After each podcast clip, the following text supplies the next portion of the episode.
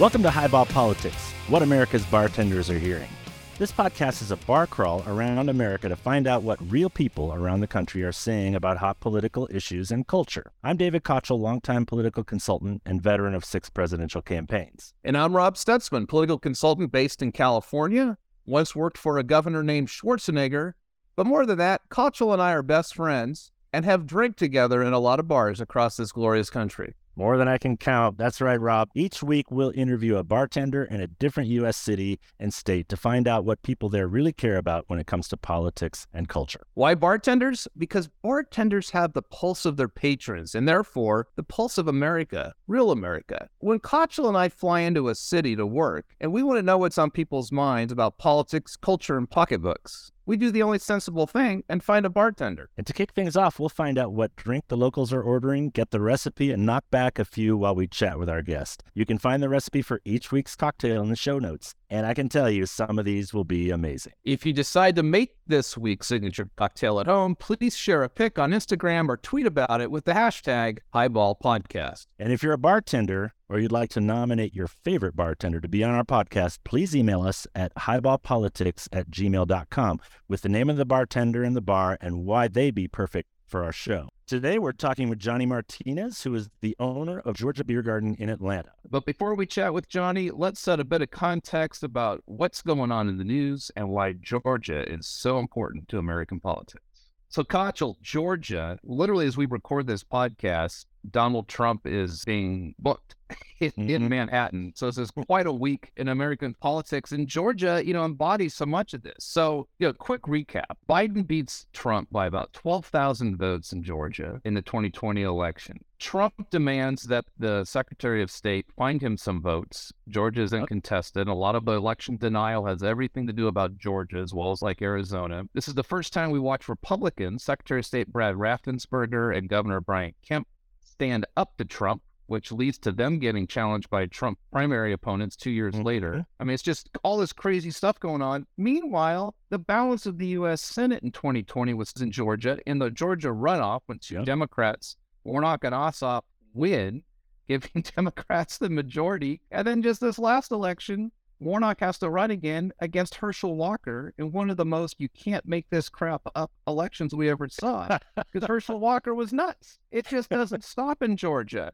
And we have even talked about Stacey Abrams, who's the darling of progressives in America, even though she's never won a statewide election. Right. It's exhausting. And these four people are going to be the center of the universe in 2024 because they're one of a handful of swing states that will decide who wins the White House. Woof. I need yeah. a drink. Well, fortunately, we got one coming up. It is a crazy state from that perspective. It's also a state that has really kind of launched the careers of a lot of famous national politicians. Newt Gingrich, obviously a member of Congress who rose to speaker in 1994. You got Marjorie Taylor Greene now, who is one of the most famous and recognizable politicians, just was on 60 Minutes last week. Stacey Abrams, who before this last election was being talked about as a potential national candidate maybe a vice presidential candidate or presidential candidate raised millions of dollars. Yeah, it's a wild state. I'm really looking forward to this interview to see if we can drill down and kind of see what's really going on. I can't wait. Let's get to it.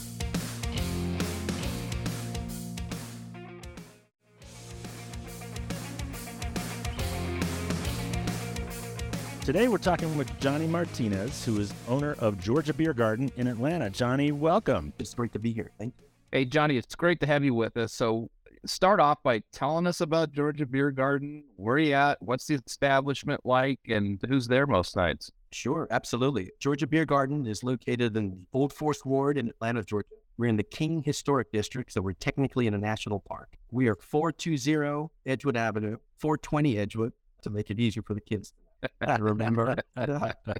we have 24 taps. We specialize in beers that are primarily made in the state of Georgia. And then we also reach out to our neighboring states, Alabama, Carolinas, Tennessee, and Florida. And in our kitchen, we have a group called Humble Mumble, which is an Atlanta based food pop up that is doing a long term pop up here. Great write ups online. And uh, we're really happy about Georgia Beer Garden being a space for people to communicate.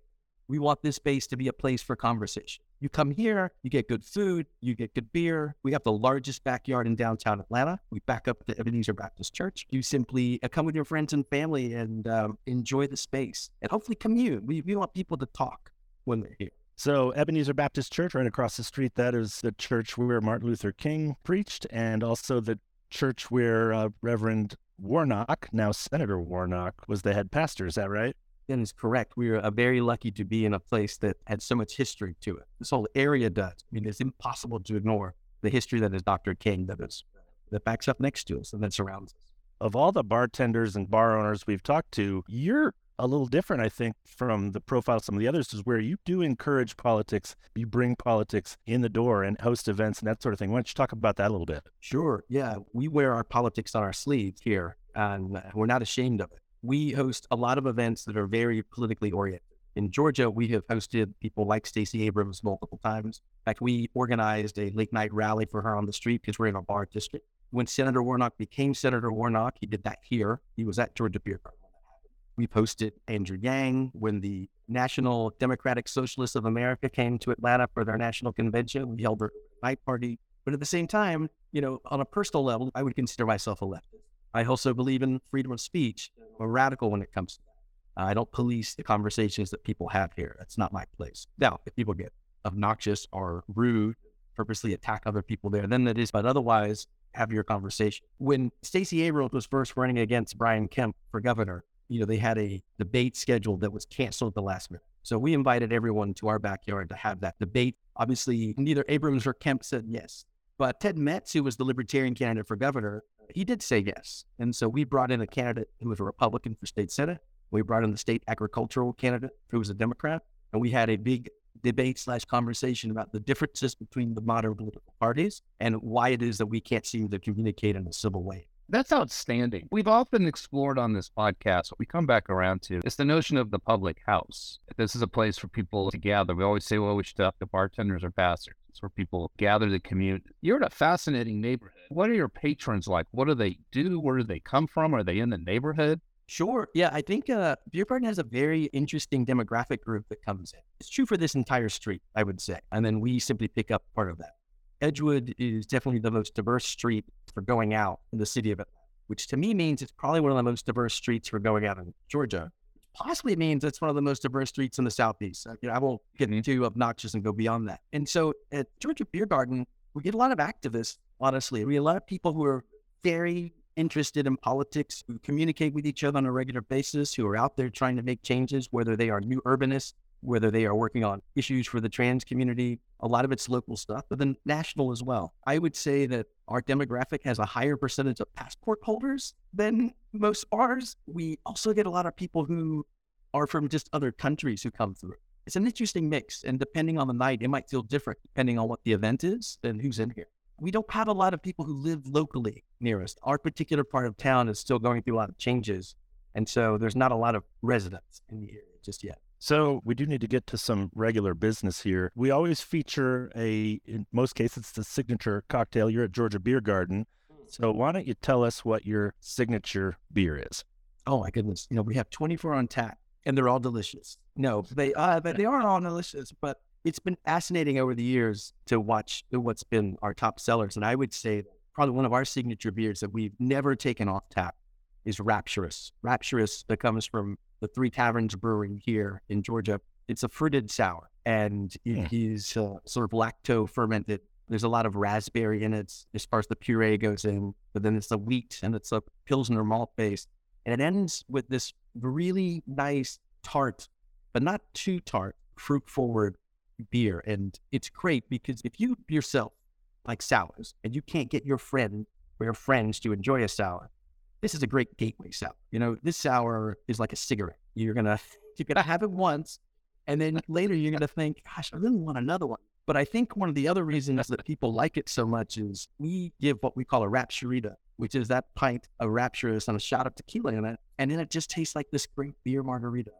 That's a first, I think, for our show. Well, you know, we're finally emerging from this long winter in the West, and it, mm. turning towards that type of beverage sounds very refreshing. You get your floaters and you sit out in the pool and you have one of these that'll turn into five, and then it's time for a nap. So, John, let's get back to some politics. What you have to contribute here is going to be fascinating.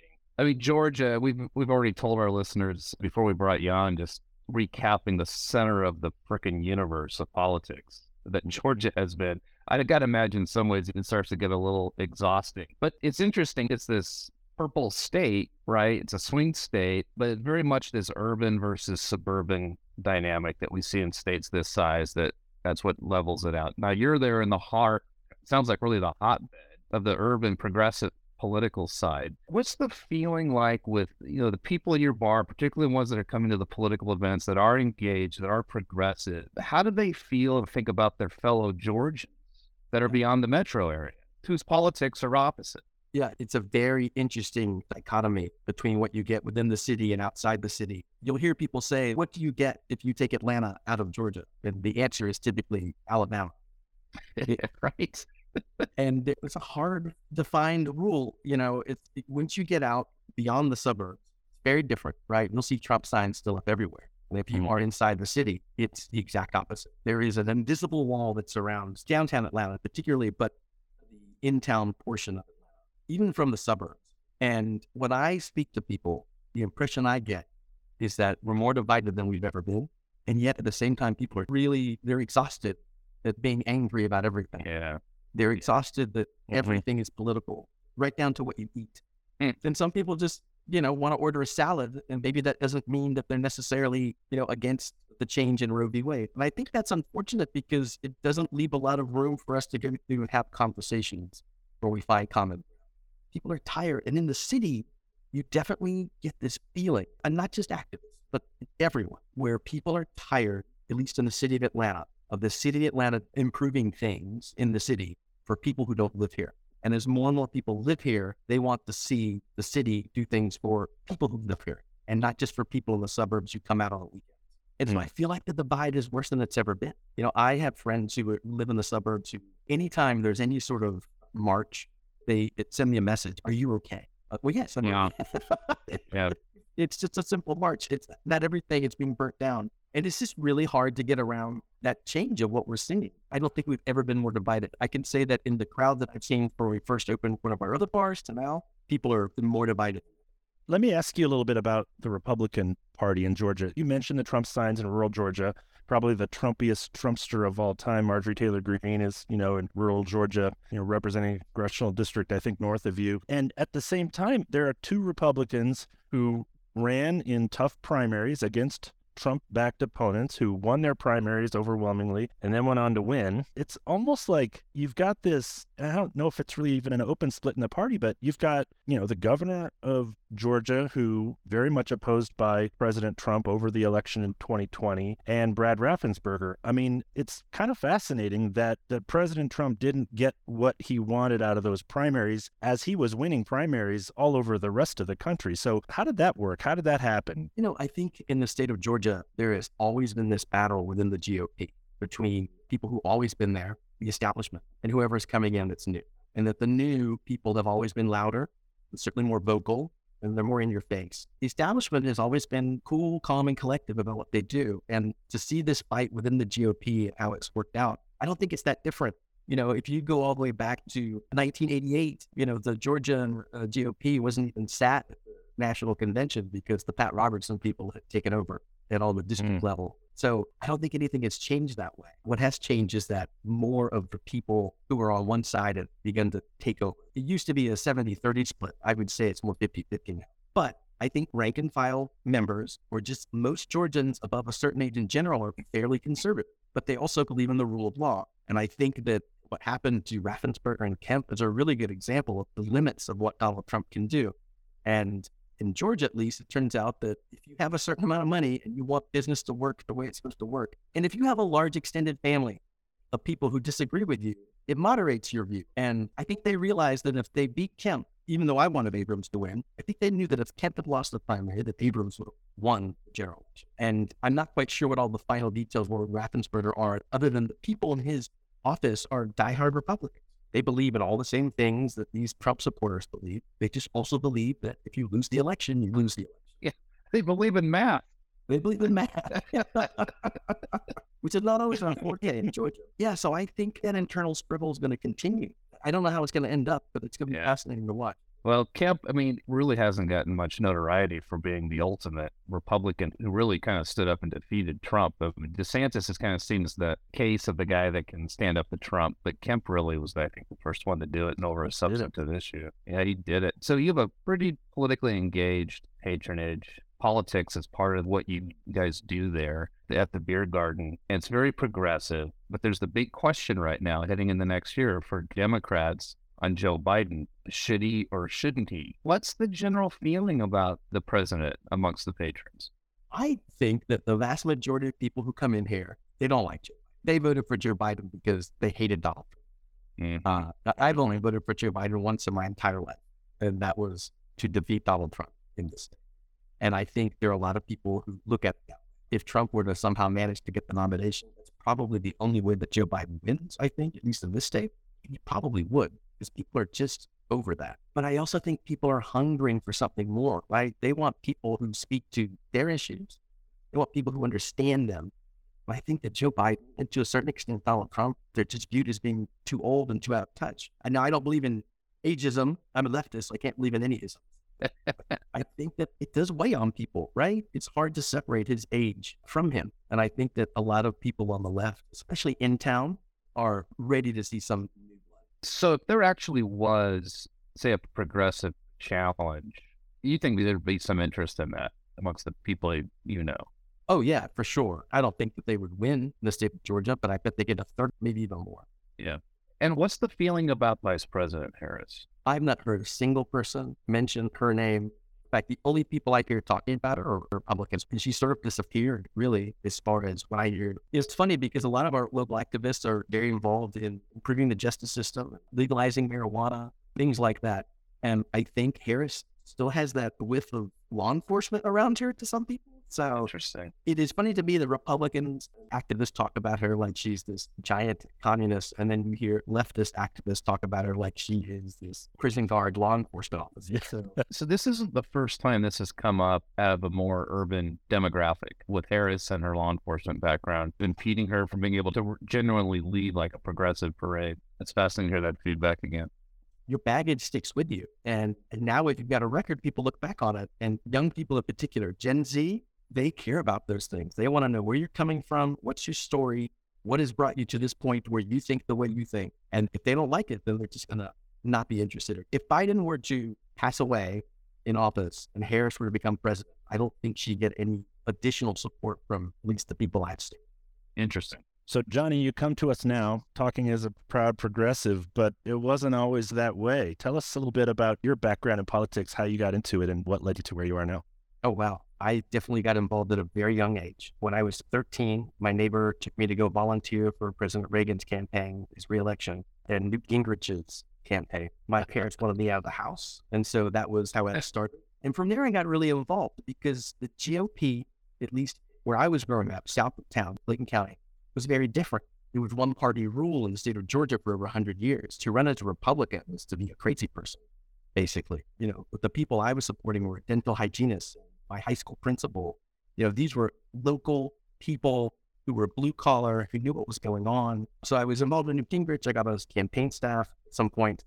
Friends of Newt Gingrich. Spoke at the Republican National Convention in 88 because they named me Teenage Republican of the Year. Like, yeah, they like to put the little brown ones up front. So I'm brown. So they put me up there. From there, I ended up running for office. I ran for office for the State House, District 95, against this very nice lady named Gail Buckner, who signed a hate crimes bill that included sexual orientation. And since I myself am gay, but was deep in the closet, that was my way of proving that I wasn't gay by running against her being okay with gay people. And then I eventually came out. And when I came out, that started my movement to the left. And then being in town started my movement to the left. You know, I see the failures of our current system and I just want them to be better. That move from right, and I would consider that center, by the way. Back then, I considered that center. From center, right, to left. Uh, that took place over 30 years.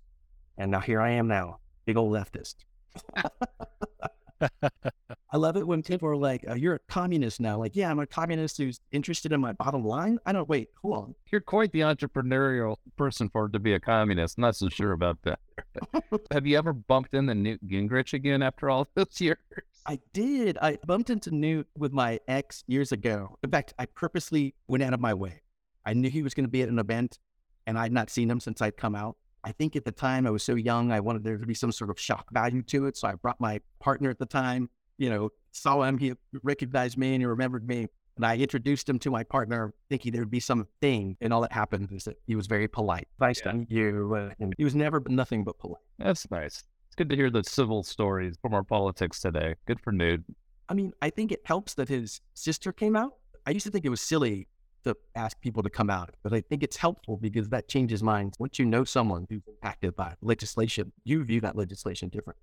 But you know, not all Republicans are California Republicans. So, Johnny, one of the fun things we do is with our bartenders, ask them to come up with a fictional, although some of them sounded rather tasty, cocktail or it can be a beer that would be identified with a famous politician from the state which they represent. So, we've asked you today to come up with a recipe for a Stacey Abrams as well as a Marjorie Taylor Greene because we couldn't think of two politicians that could represent each side of the spectrum, probably in Georgia, any more than those two. What do you have for us? Well, one, you're so right. I don't know that you'd ever see them together, but I'm holding out for Dancing with the Stars. I think that would be great. Maybe they could do something together. Um, you know, I love that question. I think the Stacey Abrams is in some ways a little bit harder to do, but I would say that if there is a beer, that that would have to be uh, uh, Tropicalia by Creature Comforts. Tropicalia is a balanced, soft, and juicy IPA. There's a lot of passion fruit. I think she brings a lot of passion to what she's doing. Very citrus hop forward. And it has come out of nowhere in Georgia to really take over what people think about when they go to bars. I mean, Tropicalia is the kind of beer now in Georgia that people order by name and it's abbreviated. You'll hear people say Trop. And once people abbreviate your name, I think you've gotten to a different place. It's also probably the only beer in Georgia that's been embraced by Hollywood. Like it actually shows up in several different Avenger movies. And I think that's a good representation of Stacey Abrams too, right? She was embraced by Hollywood and they supported her. And to me, that's Tropicalia. It's a locally made beer that is delicious. It's got a lot of passion in it, passion fruit specifically. And it's been embraced by Hollywood. To me, that streams Stacey Abrams. Nice tie in with the Avengers. Their sales must have doubled, I think, after that came out. When you see Thor sitting in a chair sipping a trop, then people want us. Did she also play a galactic president in Star Trek at some did. point? This was She's one of got the a- Star Trek franchises. He's a, got a real nerdy background when it comes to Star Trek, and I think Tropicalia is a very nerdy beer when it comes to how they put it together. So I think it works on multiple levels. So I get the feeling you're not going to be as gracious on the MTG. What I'm going to suggest is a perfect representation of a beverage that you would have that represents Marjorie Taylor Greene. It starts with a Four Loko USA. Um, Four Loko is their new delicious sour white cherry. and I feel like that is very much a Marjorie Taylor Greene, but to really try to bring it home, I think you need to take an Adderall, crush it up, and then put it into the Four Loko. that is a Marjorie Taylor Greene for me. I wouldn't be shocked if she's already drinking that. Oh my goodness. I will say I don't recommend actually putting pills into your beverages. Your disclaimer is noted. Yes. Oh, those are fantastic. So, uh, John, you've got more than Georgia Beer Garden there. Give everyone a quick rundown on all of your ventures there in Atlanta, where they're at. So, if they're in town, they can come by and see you. Sure, absolutely. So uh, the very first place we opened was Joystick Game Bar, retro arcade bar. We break cocktails. We're a nerdy dive bar. We're also on Edgewood Avenue, 427. My business partner in that, Brandon Lai, we're 50-50. We've been around for a long time. It's a good place. We've made all sorts of lists. You need a place to drink or have fun in Atlanta or even a good date night. That's a great place to go. Georgia Beer Garden's been open less than that, about six, seven years. Business partner there is, again, still Brandon Lai again, primarily beers from all over the state of Georgia. We like supporting local breweries because we know that supports local jobs. And also, we make good beer in this state. We just don't get as much attention as all the other.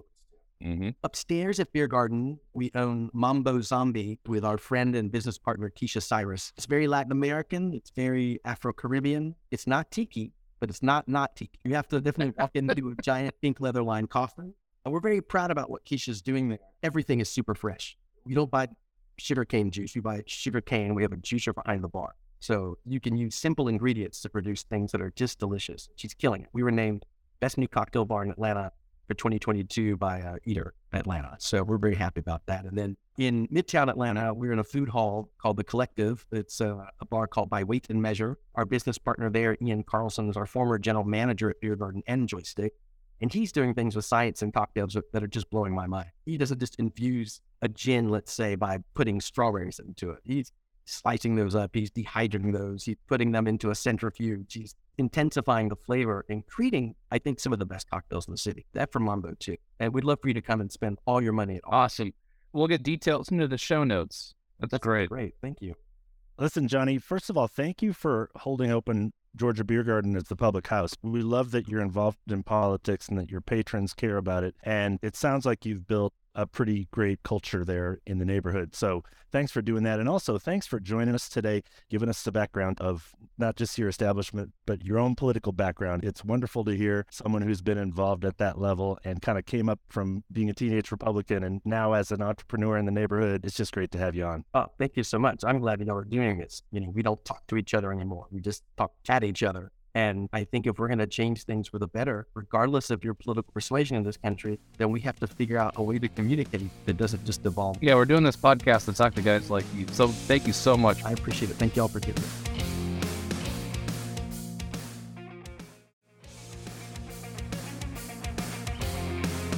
Kacho, that was great. I mean, such a politically involved bartender with lots of insights. What'd you pick up out of that conversation? Well, first of all, as I said, I love that he's kind of gone the direction of bringing politics into the bar, you know, and being kind of a radical free speecher where he'll host a libertarian, a Republican, Democrat. Obviously, he's a progressive, but I like how deeply committed he is to having that conversation in the bar. Most of the places that we talk to, they're going the other direction. You know, politics sometimes a little un- uncomfortable in the bar. Also, I definitely thought, you know, his comments about Joe Biden and his concern if Biden's the nominee for what would happen in Georgia in 2024 was interesting. I'm not sure if Trump's the nominee, maybe it ends up the same way and it's just really close. I don't know, but I think the concerns about Joe Biden and his age are definitely going to be front of mind for progressives like Johnny who want to see the Democrats be successful in the election. Right. So no passion for Biden in that base and you got to wonder if Trump's not the nominee, you know, is it going to become a bit of a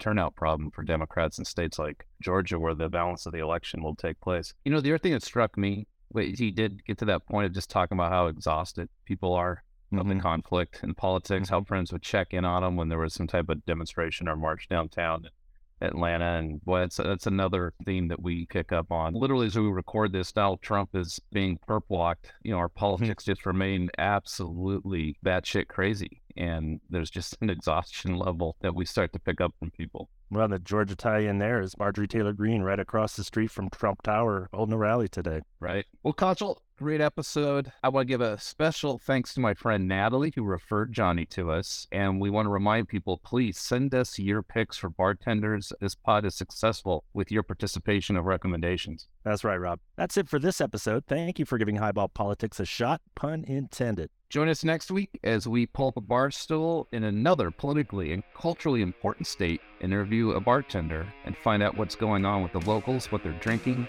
and what they're saying. Until then, Kacho, cheers. Cheers, Rob. Highball Politics is a podcast presentation of Highball Media. Executive producers are David Kochel and me, Rob Stutzman. Our producer is Miranda Perrin. Please send your bartender nominations and any questions to highballpolitics at gmail.com and find us on social media. We're at Highball Podcast on Twitter and Instagram. And if you were brave enough to make this week's signature cocktail, please remember to tag your pics of this week's with the hashtag Highball Podcast. And if you want to support our show, please subscribe to Highball Politics wherever you get your podcasts. Leave us a five star review, and please share this episode with your friends. Thanks for listening. We'll see you next week.